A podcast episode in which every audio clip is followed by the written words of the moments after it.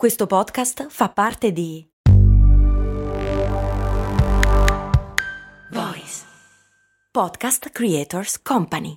Aspetta, devo fare la spesa, fermati qui all'MD. Ma è un discount. Eh, e quindi? E costa poco. Eh, e quindi? Vuol dire che vende cose che arrivano da chi? Ci sono prodotti italiani. Ah, e vabbè, ma vende tutti i prodotti fatti da chi? Da produttori seri che conosci anche tu. Ah, e allora perché è così conveniente? Buona domanda, ma puoi fare di meglio. E allora perché non ci sono mai andato? Ecco, bravo. Almeno provalo.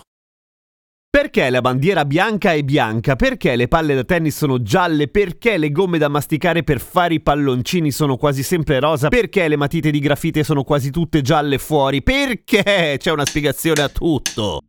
Cose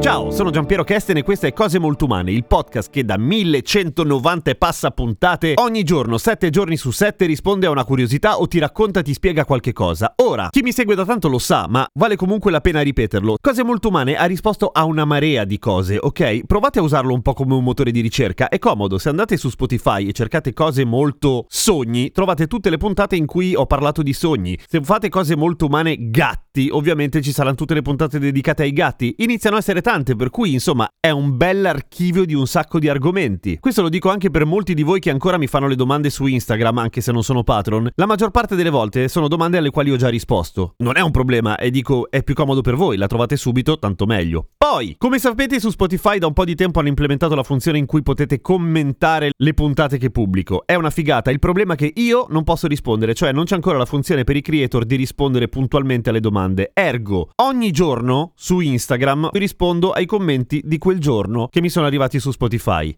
Per esempio, all'ascoltatrice, che poi ti rispondo meglio su Instagram, appunto, non mi ricordo il nome, che mi chiede se quello che dico è tutto vero e se quindi sono dati che ci si può rigiocare con gli altri. Assolutamente sì, ovviamente. Il più delle volte, a meno che non me lo chiediate, non metto le fonti per una questione di praticità, ma sono quasi tutte ricerche in genere. Pubblicazioni di università americane perché fanno un sacco di ricerche, o comunque robe verificate. Quando ho dei dubbi lo dico chiaramente. E quando la scienza ha smentito una precedente teoria, l'ho sempre detto, o se non l'ho detto è perché non l'ho scoperto ancora, ma di solito quando qualcuno mi scrive poi rettifico. Ergo sì, vai serena, giocati i dati, sono tutti veri. Scusate la lunga premessa, partiamo dall'inizio. Come mai la bandiera bianca è bianca? La bandiera bianca è universalmente da sempre il simbolo della resa, cioè se qualcuno sventola bandiera bianca non gli spari e se lo fai sei proprio stronzo. Potresti essere stronzo comunque anche senza bandiera bianca, ma quello, vabbè, si entra un po' nelle dinamiche della guerra, ma la bandiera bianca è da sempre quella roba lì.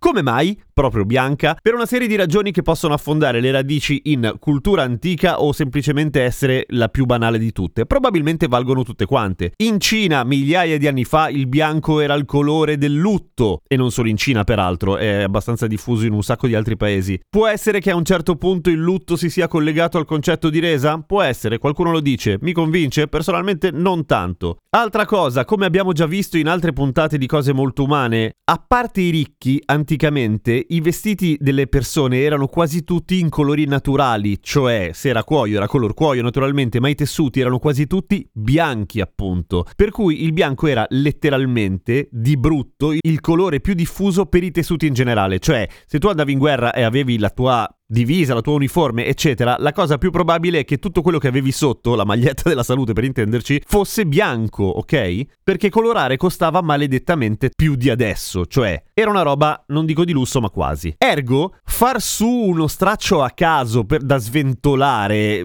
la, la prima cosa che trovi, la prima cosa che trovavi era con ogni probabilità di colore bianco. E qua arriviamo al vero motivo probabile, cioè quello che è più razionale anche. Una bandiera bianca non assomiglia a nient'altro, non c'è nessuno che ha una bandiera bianca nei propri vessilli di guerra, eh, di patria, eccetera. Cioè una bandiera bianca non comunica nient'altro. Se sul campo di battaglia qualcuno, che sia un civile o che sia un combattente, sventola qualcosa che non vuol dire nient'altro, è probabilmente resa anche perché di solito, siccome la bandiera bianca non viene data in dotazione ai militari, evidentemente la bandiera bianca di solito è uno straccio appeso a un bastoncino, cioè si vede che non è esattamente intenzionale quella roba lì. Ha preso piede secoli fa ed è sempre rimasta così. Non esiste nessuno che usi la bandiera bianca come proprio simbolo anche per quello. È rimasto libero lo slot di quello che comunica una bandiera bianca perché universalmente comunica quello e si capisce in tutto il mondo. Quindi la bandiera bianca è rimasta tale perché funziona veramente bene. Perché la gomma da masticare, quella per fare i palloni, è di solito rosa? È di solito rosa perché ricalca le orme della original gomma da masticare per fare le bolle che era rosa, la prima, e si parla degli anni 20, primi anni 20 negli Stati Uniti. La storia della prima gomma da masticare per fare le bolle che si chiamava Double Bubble, scritto double bubble, è interessante perché nasce praticamente per caso. Allora c'era questa azienda, Fleer se non sbaglio, che faceva aromi alimentari e a un certo punto inizia a fare le gomme da masticare e vogliono, siccome esistono già due grosse compagnie che fanno gomme da masticare, vogliono inventare qualcosa che sia originale, che le renda speciali, per esempio il fatto di fare i palloni. Ma la formula per fare i palloni non è esattamente facile, cioè escono con il loro primo progetto con l'accattivante nome di Blibber Blabber, che schifo, che faceva le bolle, cioè faceva i palloni, ma aveva un grosso problema. Eh, ti si incollava dappertutto e dovevi toglierlo con la trielina, cioè una, una colla, una roba orrenda. Un giorno il direttore di questa azienda è lì che mh, sta provando, perché ovviamente lavora, era un po' più ruspante la cosa, era un po' artigianale, c'era lui stesso che stava provando a fare le mescole per trovare una formula nuova, suona il telefono, l'unico telefono della ditta per cui lui deve risalire in ufficio e manda il primo tizio che trova a controllare la mescola. Il tizio in questione si, chiama, si chiamava Dimer ed era il commercialista del, era quello che faceva i conti nella ditta. E si mette lì e guarda. E questa cosa lo affascina tantissimo. Tanto che, tornato a casa, narra la leggenda, però lo dicono un sacco di fonti, per cui probabilmente è vero. Si mette tipo nello scantinato per i cavoli suoi a provare la sua personale formula. Finché arriva a qualcosa di abbastanza interessante. Ovviamente la propone in ditta, la propone al direttore, provano tutti insieme e effettivamente ci riescono. Cioè, trovano la gomma da masticare che c'ha dentro un sacco di lattice peraltro, che non si attacca dappertutto, ma che fa dei gran bei palloni. Il problema è che ha un colore disgustoso, cioè è color grigio melma. E Dimer stesso eh, si gira a caso nel laboratorio e dice: Aspetta, eh, prendiamo, prendo questo colorante qua, che era un colorante di rosa fluorescente. Vedono che si lega benissimo alla gomma, la gomma diventa di quel colore iconico. E in inglese esiste anche bubblegum pink per dire quel rosa lì, rosa Barbie, rosa ro- rosa, rosa, rosa fucsia un po' sciapo. Per provare a lanciare, poi questo non c'entra col colore rosa, però è una storia interessante. Dimer per provare a lanciare il prodotto, siccome ovviamente ci vuole un po' di tecnica a fare il pallone, vi ricordate quando avete provato la prima volta da bambini e probabilmente avete eiettato la gomma da masticare per terra davanti a voi soffiando? Ecco, si mette personalmente in un negozio di caramelle lì vicino alla ditta dove porta le prime 100 gomme da masticare a spiegare personalmente ai bambini che arrivano come si fa il pallone.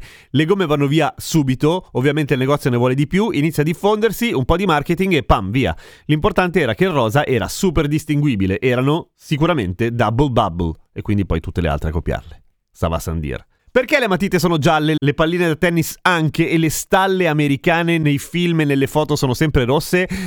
Ve lo dico domani, se no ve lo dico tutto adesso. Seguimi su Instagram, schiaccia segui su Spotify che siamo già tanti, possiamo essere ancora di più. A domani con cose molto umane.